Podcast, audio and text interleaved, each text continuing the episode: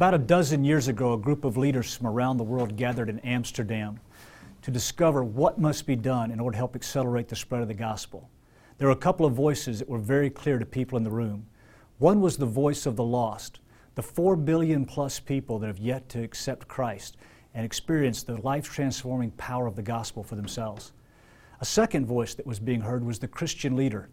It's that man or woman who serves right on the front lines. They know their language, they know their culture, they're committed long term to reaching their name, nation with the gospel. Those are leaders whose voice was heard, and they were simply saying, Equip me, and I will reach my nation for Christ. Those leaders that gathered from around the world came together because something has to be done to help accelerate the spread of the gospel.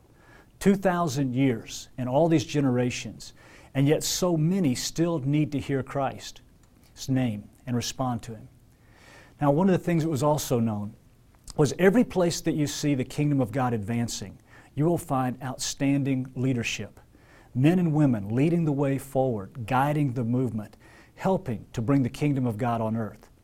And the exact opposite is true. Wherever you see an absence of the kingdom of God coming on earth, you'll find an absence of leadership. So, the voice of the lost, the voice of Christian leaders saying, Equip me, and the simple knowledge that something must be done to help raise up men and women who can help bring the kingdom of God on earth. That's why we came together. Now, what happened is, as we were discussing this need for Christian leadership, someone asked a very important question. They simply said, What is it that makes the best Christian leader the best Christian leader? What is it about their faith? What it is about their attitude? What is it about their skill sets? What is it about their people skills? What makes them different from everybody else? And we sat and began to discuss that, top leaders from around the world, and we realized there was no consensus. So that set about a research project, and for the next two years, a group of people from around the world set to answer the question what are the core values of the very best Christian leaders? Eight values emerged, and I want to share those eight values with you today. Each one of them is important, each one of them is significant when it stands alone. But if you take all eight of these values and you begin to build those intentionally in your life, and if you begin to invest those core values in others, then you have built a platform, a foundation, a strong foundation for your Christian life and for your Christian leadership. Here are the values. First one intimacy with God. God is looking for men and women who live and lead out of an intimate relationship with God. It's the foundation, and it sounds simple, but the reality is for many of us, it's a great challenge to maintain that intimacy with the Lord. Second core value is passion for the harvest. If you have true intimacy with God, it naturally leads to passion for the harvest. You care about the things that God cares about. You want to feel and know God's heart for people. You want to share God's love with the world. You want to see the lost reach for the gospel. God looks for men and women who want to see God's heart for the lost shared all around the world. How do you have this heart? You ask for it, you receive it. It's not something you burn from within yourself, but it's something that God puts in your heart. It's the ember, the fire that God places within you. The word passion means that which you're willing to sacrifice for. And the passion of the Christ, the movie, was we saw what Christ was willing to suffer for us.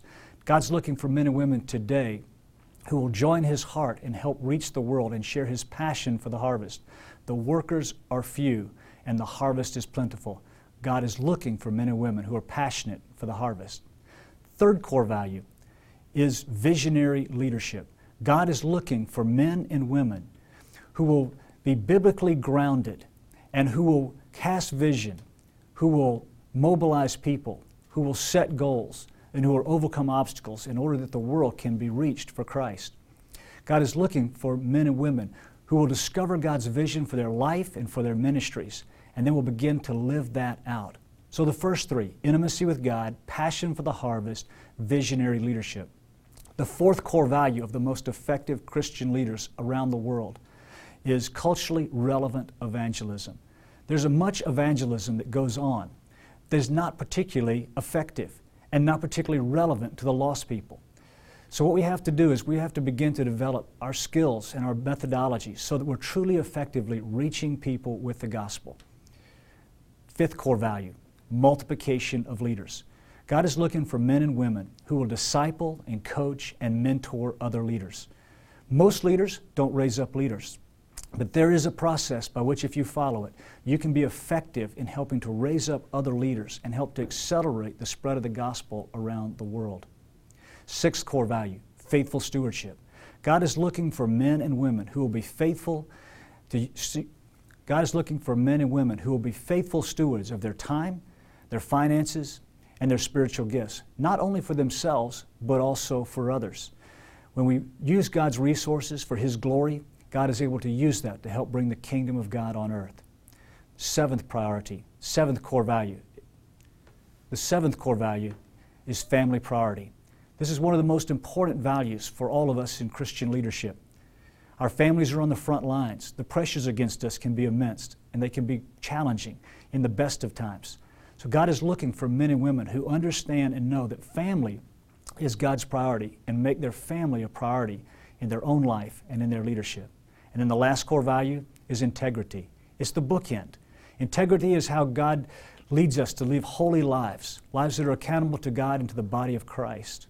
So there's eight core values intimacy with God, passion for the harvest, visionary leadership, culturally relevant evangelism, multiplication of leaders, faithful stewardship, family priority, and integrity.